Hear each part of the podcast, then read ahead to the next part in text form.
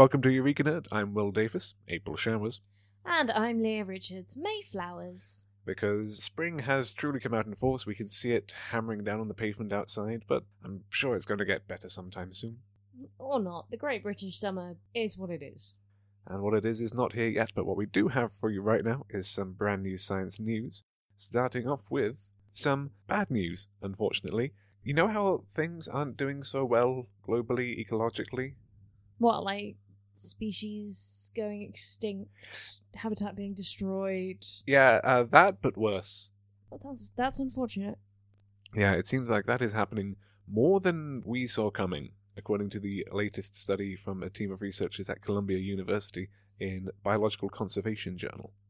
The study has investigated the maps which the International Union for Conservation of Nature uses to describe a species' geographic range for the purpose of developing its red list, which assigns threat status of vulnerable, endangered, or critically endangered. It was only late last year that panda bears got moved down from endangered. And the maps are based off mostly species sightings reported by experts, which are then used to draw boundaries. But this study has looked into the ranges included on these maps a little more closely and has found that for the species they looked at, which are all endemic bird species inhabiting the Western Ghats mountain chain of southwest India, and have found that in many cases the picture is worse than we thought it was. So, by analysing the data for 18 of these bird species, a team of students working under Dr. Don Melnick were looking at the largest citizen science database, eBird, by referencing data on climate, vegetation, ecology, geophysical attributes of the Western Ghats region, and then putting that across to the distribution of the birds according to the existing data they had. Then it seems that 17 of these 18 bird species the maps contain large areas of unsuitable habitat and have thus vastly overestimated their ranges. By extension, the threat levels, which are correlated to species range size, are probably underestimated, according to Dr. Melnick. So at least 10 of these 18 species are more at risk than is currently being reported. In fact, he continues that we were extremely surprised by how much the IUCN ranges overestimated what we deem the true ranges to be. In a number of cases, these ranges were overestimated by an order of magnitude.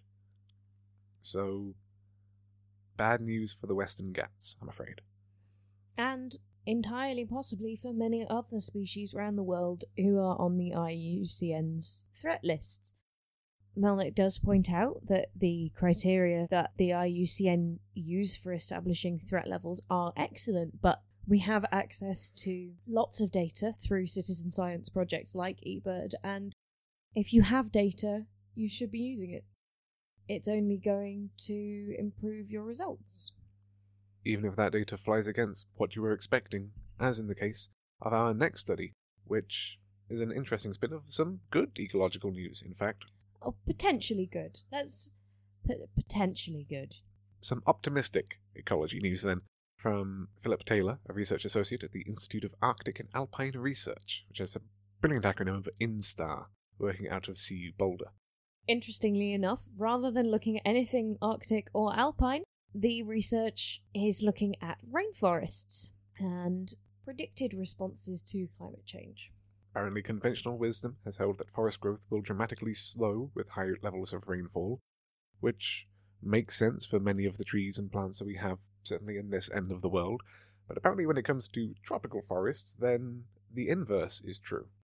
Philip Taylor quotes Our data suggests that a large scale climate patterns shift in the tropics, some places get wetter and warmer, forests will accelerate their growth, which is good for taking carbon out of the atmosphere in the way that, you know, plants do that whole photosynthesis thing.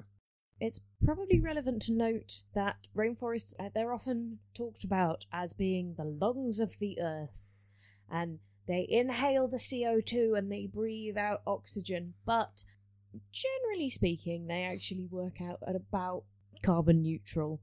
Carbon that is fixed as trees grow is released when they die, and the carbon that they inhale for photosynthesis is exhaled when they're respiring overnight when there's no sun to photosynthesize with.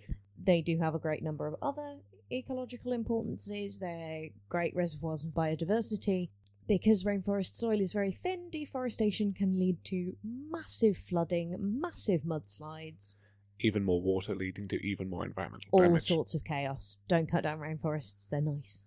Taylor spent four years synthesizing data on temperature, rainfall, tree growth, and soil composition from rainforests in 42 countries, which he believes is the largest pan-tropical database to date. And I'd be surprised if he was wrong because that is a That's lot. a lot of That's a lot of data. And according to this research, published April 17th in Ecology Letters, the old model of forests not coping with high levels of water just straight up doesn't apply for warm tropical forests. The higher the temperature, anything over about 68 degrees Fahrenheit, Yeah, it's about 20 C. So this is focusing on tropical forests where former data probably focused on subtropical forests, which I don't think there's actually that many rainforests in subtropical regions. As far as I'm aware, the next biggest patch of rainforest is around Alaska and Washington and is temperate. It's probably some guy who went to the Forest of Dean and thought, yeah, trees, forest, this'll do. It rains some, but it's not a rainforest. It doesn't rain that much in Gloucestershire. But speaking more on the study, Taylor notes that a lot of climate change is happening at a pace far quicker than what our study speaks to. And what we're what he's dealing with is what forests can recover and be capable of over a scale of hundreds of years. One of the effects of the climate change that's currently happening, for example, in the Amazon, the that really really big rainforest that there is, I've heard of is. Actually causing drought, which obviously is having the opposite effect. But with regards to challenging received wisdom and coming up with better means of collecting data and making a better view of the world going forwards from that, as is the scientific method, Taylor concludes this press release with Our findings fundamentally change a view of tropical forest carbon cycle that has been published in textbooks and incorporated into models of future climate change for years. Given how much these forests matter to the climate, these new relationships need to be a part of future climate assessments. So, hey, hmm. actually doing a proper science. Although, depending on where in the world you're listening to this, someone might be doing a science to you right now. It's very very far away though, so they can't see exactly what you're doing. So don't panic. Spooky science at a distance? I mean, spooky in as much as taking pictures of people without them knowing it, but it is from a satellite. Well, let's get on with some of the details for this long distance looking. In a special issue on forecasting in Peace Research of the Journal of Peace Research, which did you know was a thing? I didn't, but I'm delighted it is. It's good to know that's in the world. Uh, apparently, you can estimate a region's wealth from outer space. And this has been established before looking at large geographic units, such as countries. This particular research has been looking at smaller geographic units, such as villages and towns. Now, the way they're going about this is using satellite data on nighttime light emissions as a data source, and they're scaling it to the Prosperity Index as set out by the Demographic and Health Survey. The Demographic and Health Survey collects, among other things, information on economic prosperity, development, population, and by comparing the typical wealth of a city with those data sets, the researchers have found a very strong correlation and can reliably predict the wealth of other settlements, which might be more difficult to collect survey data on for, you know, multiple reasons. But the one that's mentioned is ongoing war. Quite difficult to go around and take questionnaires if you might get bombed. A little bit. So the scale they're putting to this prosperity index is 1 being poor and 5 being rich. And they give the example of the Pakistani city of Hyderabad, with the highest light emission within the city at a value of 4.54 on the prosperity index, and a poor region, a wealth index of 1.82, emitting almost no light.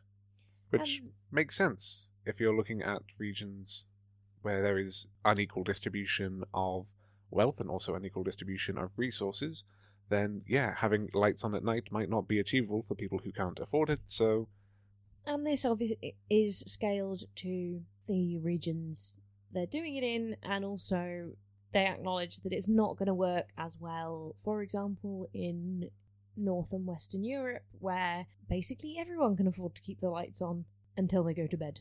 having the consistent infrastructure to manage that as well. But I wonder if it takes into any account the regions in the world which are encouraging their citizens to turn off their lights at night to be recognized as dark sky sites for any astrologists working nearby. I would assume if you have the infrastructure to have built an observatory, then you've probably got the political stability and general wealth for it to not be necessarily relevant to this research. Also, the observatory might see you looking back. Uh, before we descend into a conspiracy circle, maybe we should just take some time out with a healthy snack.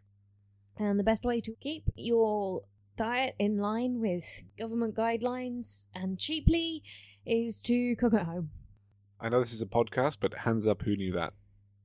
Yeah, it's sensible, and I'm fairly sure the research has been done before, but it might not necessarily have been carried out in exactly the way it has here or in the same place. This is specifically looking at the US.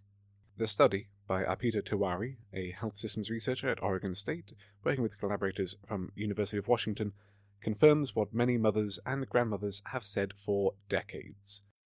And sure, we should be, as I've said, testing received wisdom, but buying food and cooking it will be cheaper, and you'll be more involved in the nutritional process and ingredients and Well, and also food that you've eaten out, especially fast food, is often packed with extraneous ingredients. And the study does absolutely acknowledge that there are very good reasons why not everyone can cook at home. The example they've used is a mother who has two jobs and four children, and even if you know the value of that meal, do you have the time? yeah, exactly. It's if you're having to work two jobs to support your family, you're kind of at a disadvantage to start with. And yet, according to this press release, 80% of US residents fail to meet at least some of the federal dietary guidelines. About half of the money spent on eating in the US is on food not cooked at home. I think it would be interesting to see those statistics contrasted with somewhere like India, where home cooked food is so important that instead of buying something ready made from a shop for your lunch, you pay for a man to come round on a bike with something that has been cooked in a home kitchen. Yeah, lots of the fast food brands have been having trouble trying to break into the Indian market, and that's probably for the best. Well, on to our next study, which I feel might be very pointed at me, so do you want to take the lead on this one? Now, the headline of this study is Testosterone Makes Men Less Likely to Question Their Impulses. With the subtitle Sex Hormone Connected with Greater Reliance on Gut Instincts and Less Self Reflection. The study has found that men who were given a dose of testosterone before taking a maths test and a cognitive reflection test are less likely to think through their answers, are likely to be more confident in their wrong answers. And I mean, eh, in case you didn't know, listeners, if you if you haven't met Will or seen pictures of him, he is a visibly high testosterone man. Hello. He's deeply hairy. I'm uncomfortable with the use of the word deeply there. You're not the most impulsive man I know, but you are the most impulsive neurotypical man I know. well, when you put it like that. and it seems you're not alone. Oh, good. I mean, it does explain a lot about the rest of the world, doesn't it? That these high testosterone alpha males that are held up as you know, role models, examples given in the paper, are hot headed cops who shoot first and ask questions later, and Western cowboys. And like, I mean, yeah, they're impulsive, but they they aren't always very good people.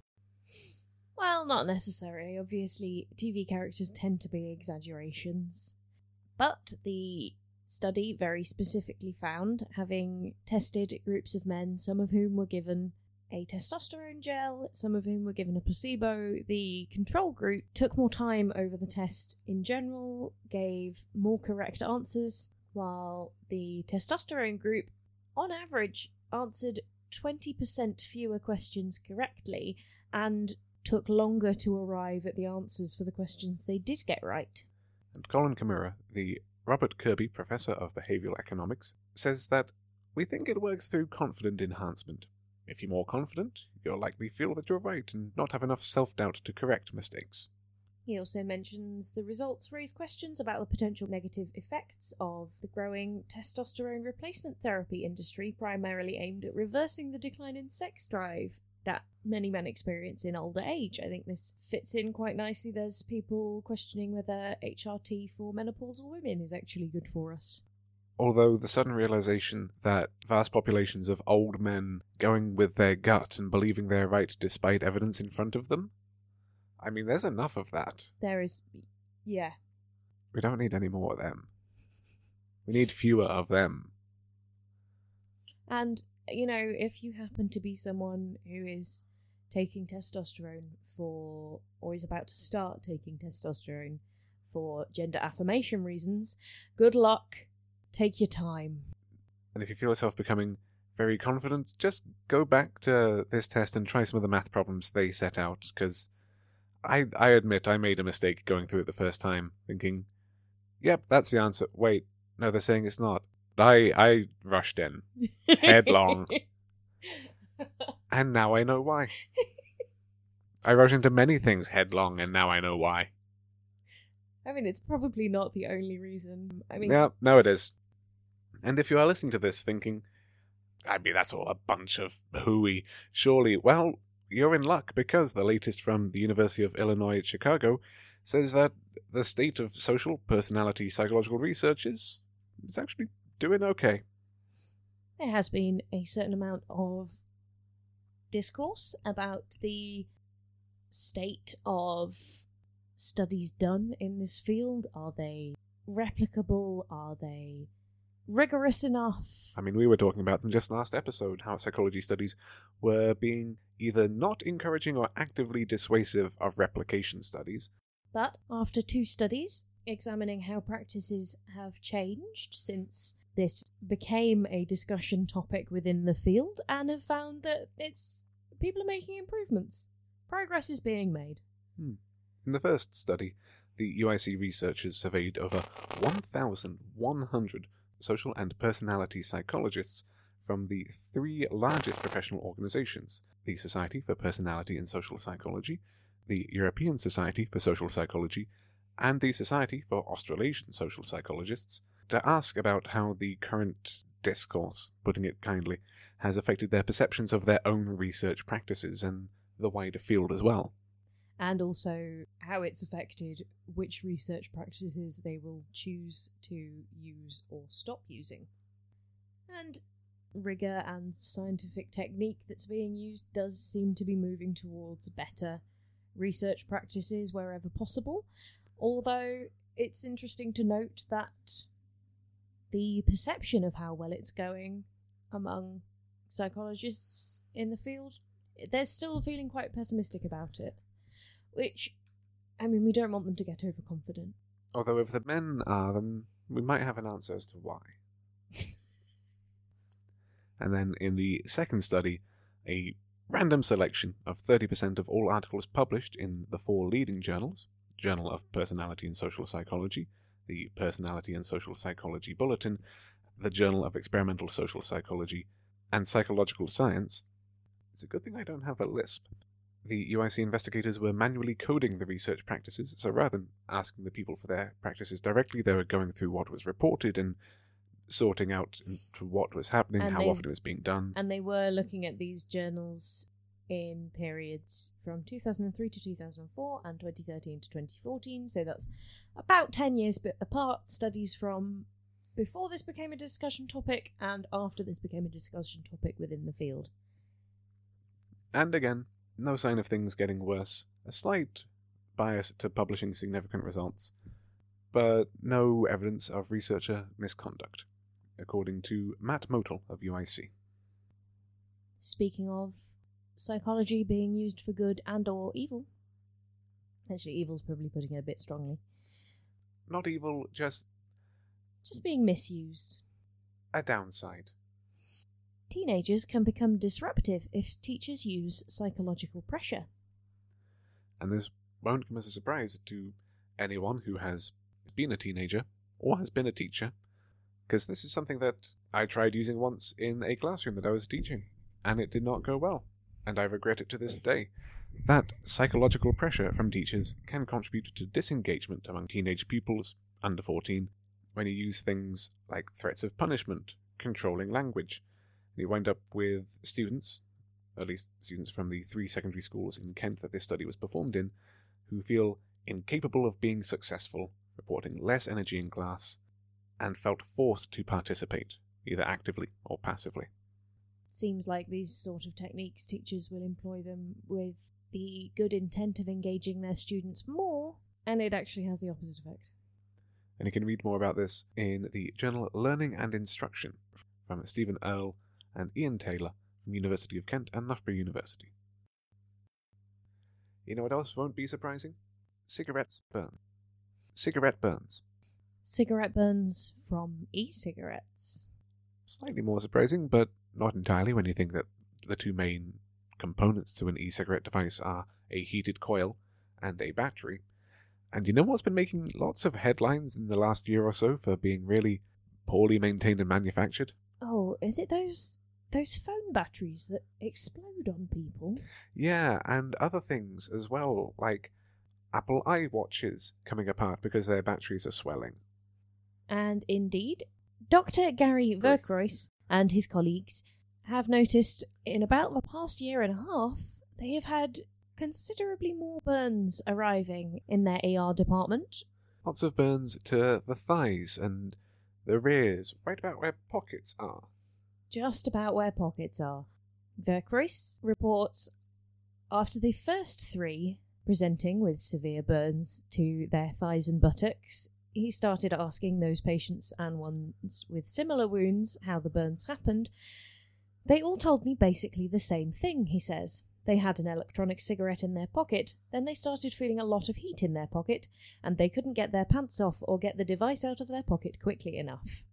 And apparently, there's been no medical literature published about this before, which does make sense because they are quite new devices, and I do worry that a lot of them are being produced in less than stringent uh, production protocols. there are e-cigarettes being sold everywhere some of them very very cheaply so yeah it's a reason for concern especially if you've taken up an e-cigarette on the grounds that it'll do less damage to you than regular cigarettes But compared to the damage from cigarettes, Dr. Vercruysse notes that since then we've seen several patients, and only one hasn't gotten a skin graft.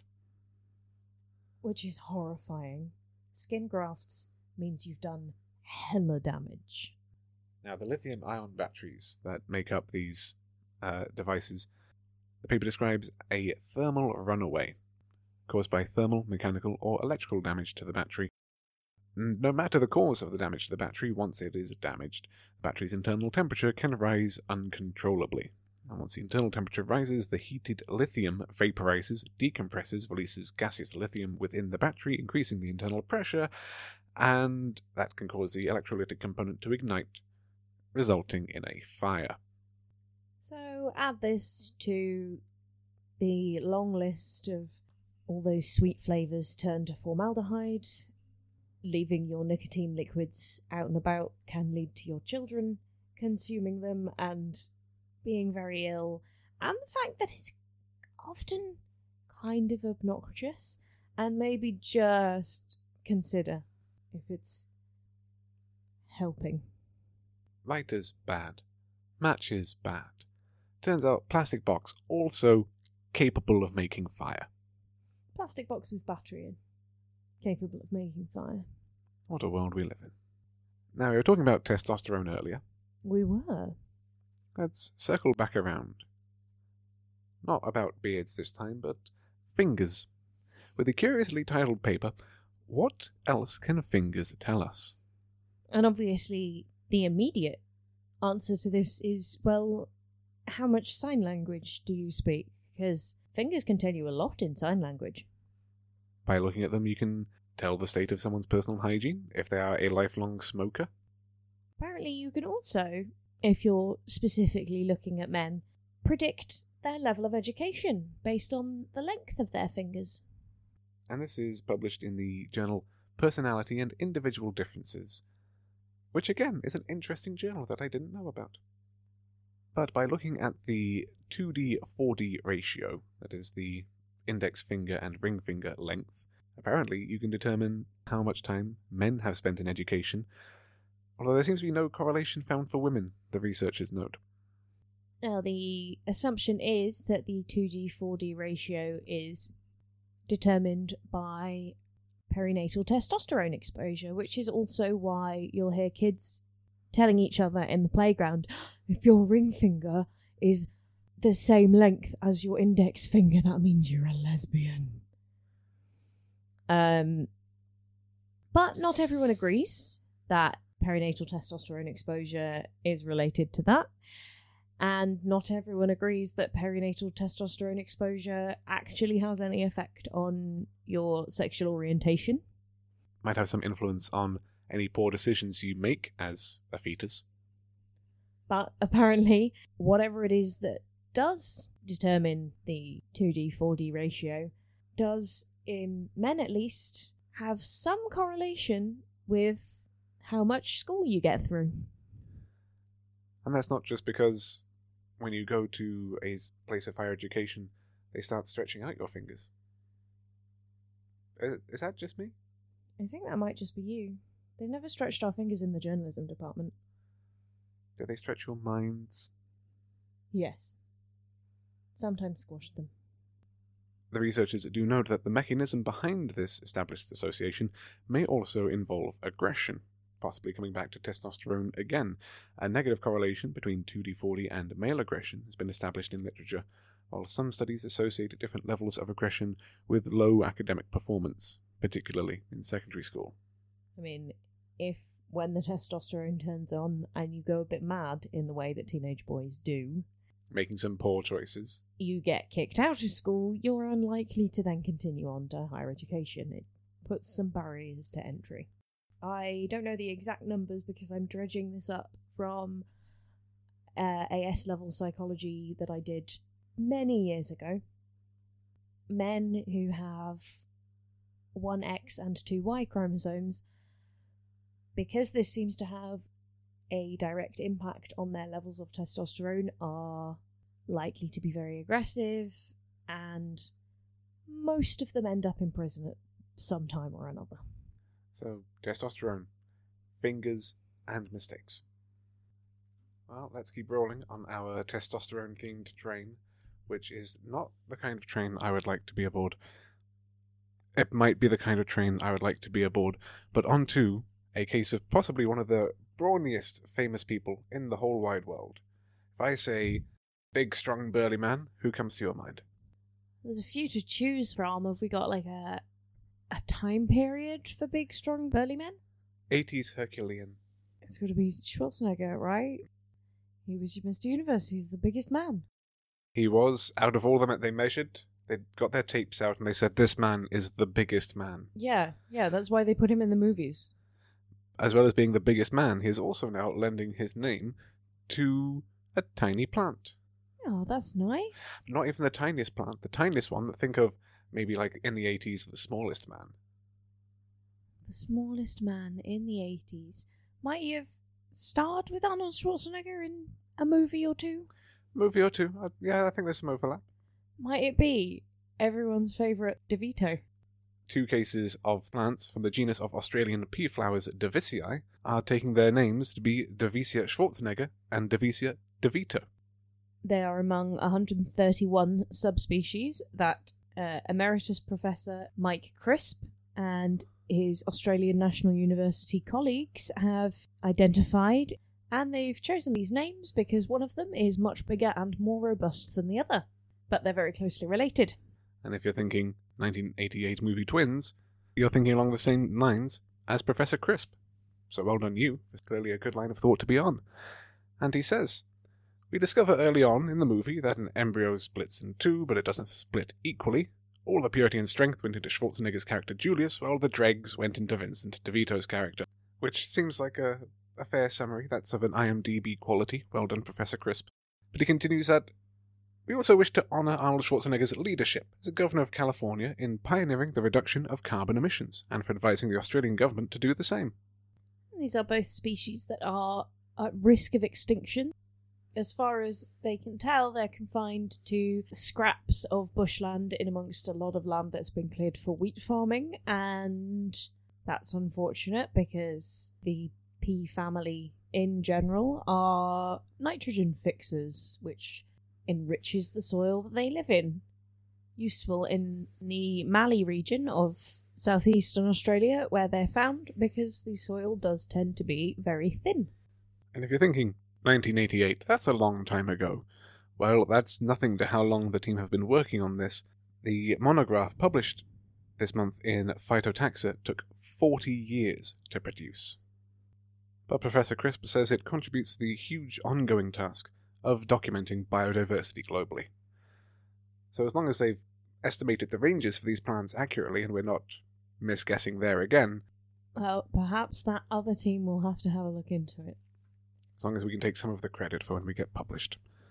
And we mentioned briefly psychology and education earlier, so let's circle back to that again with differing cognitive skills across cultures and across generations and across the world, comparing the performance of children and their parents in England and Hong Kong. A study from the University of Cambridge had uh, 1,428 children and parents from Hong Kong and the UK complete four tasks designed to measure executive function skills. Results revealed, on average, children in Hong Kong had higher executive function than their peers in the UK. For example, the average 10 year old in Hong Kong was about two years ahead of the kids in the UK.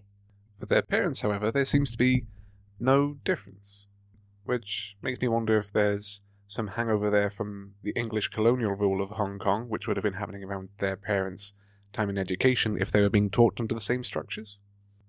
Or it may be, as the researchers suggest, just something that disappears with age. It's they haven't investigated that part yet, but they did find that there was a modest correlation between the scores of parents and children, with parents showing high executive function being more likely to have children who also show high performance in those areas. So, sorry, future children, for me, I guess.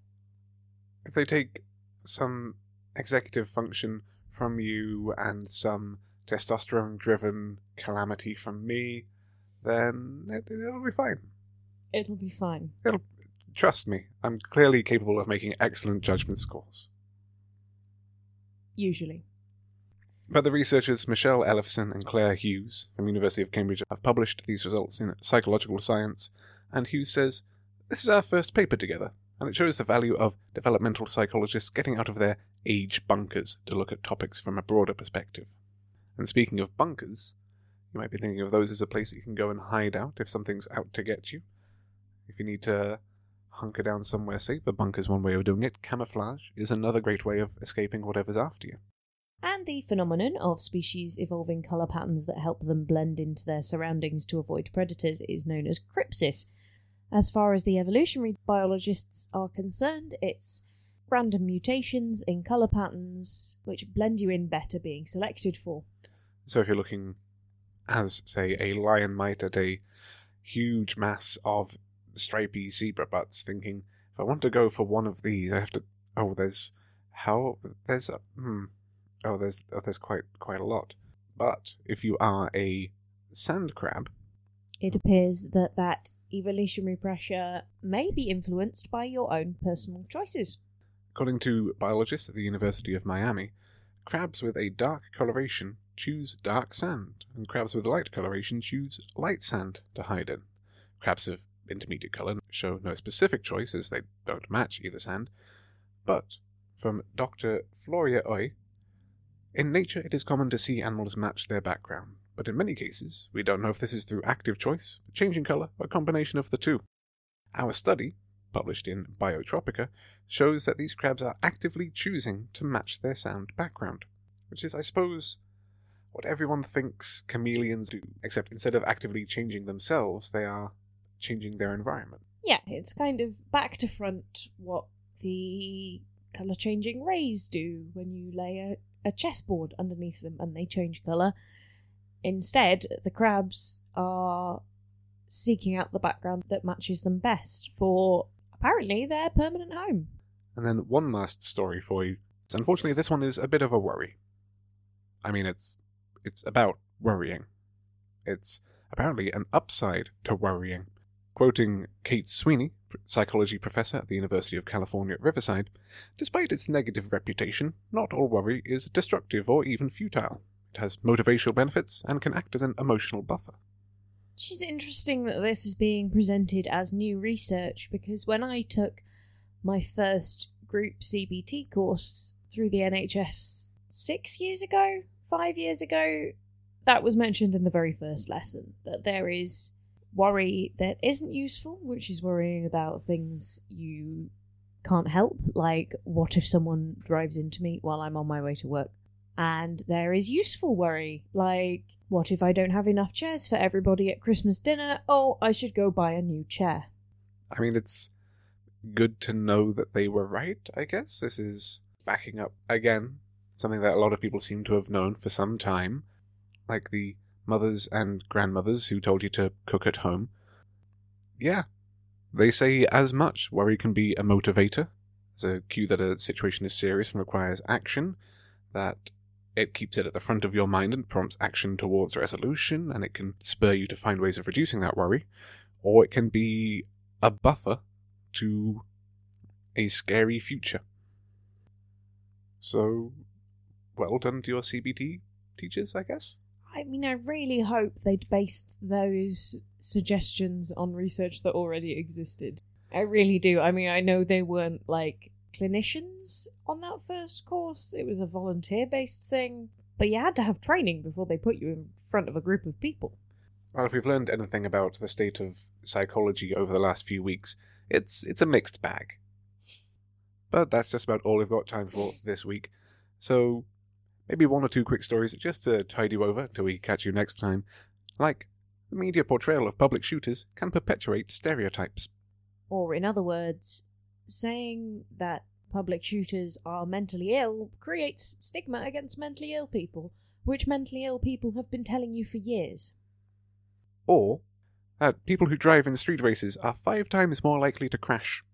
And not just within the street races.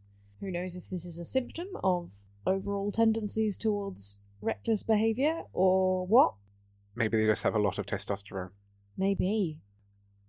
But for now, that'll have to be your fortnight in science. If you do want to get in touch with us, you can find us on Facebook or Tumblr as Eureka Nerd. You can find us at eurekanerd.com, or send a word our way at Eureka Nerdcast on Twitter, or you can send us an email at eurekanerdcast at gmail.com. That's eurekanerdcast at gmail.com. And if you're enjoying the show, sharing us with your friends and leaving reviews on iTunes is a great way to spread the word. We'd be very grateful. Until next time, that's bye bye from me. And goodbye from me.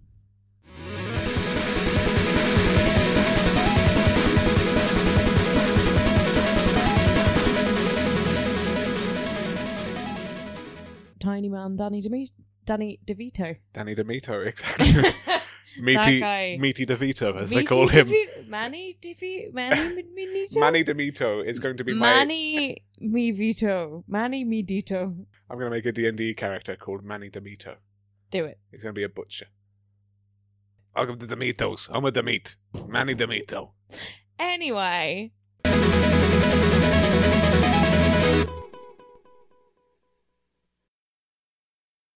Stripy zebra butts.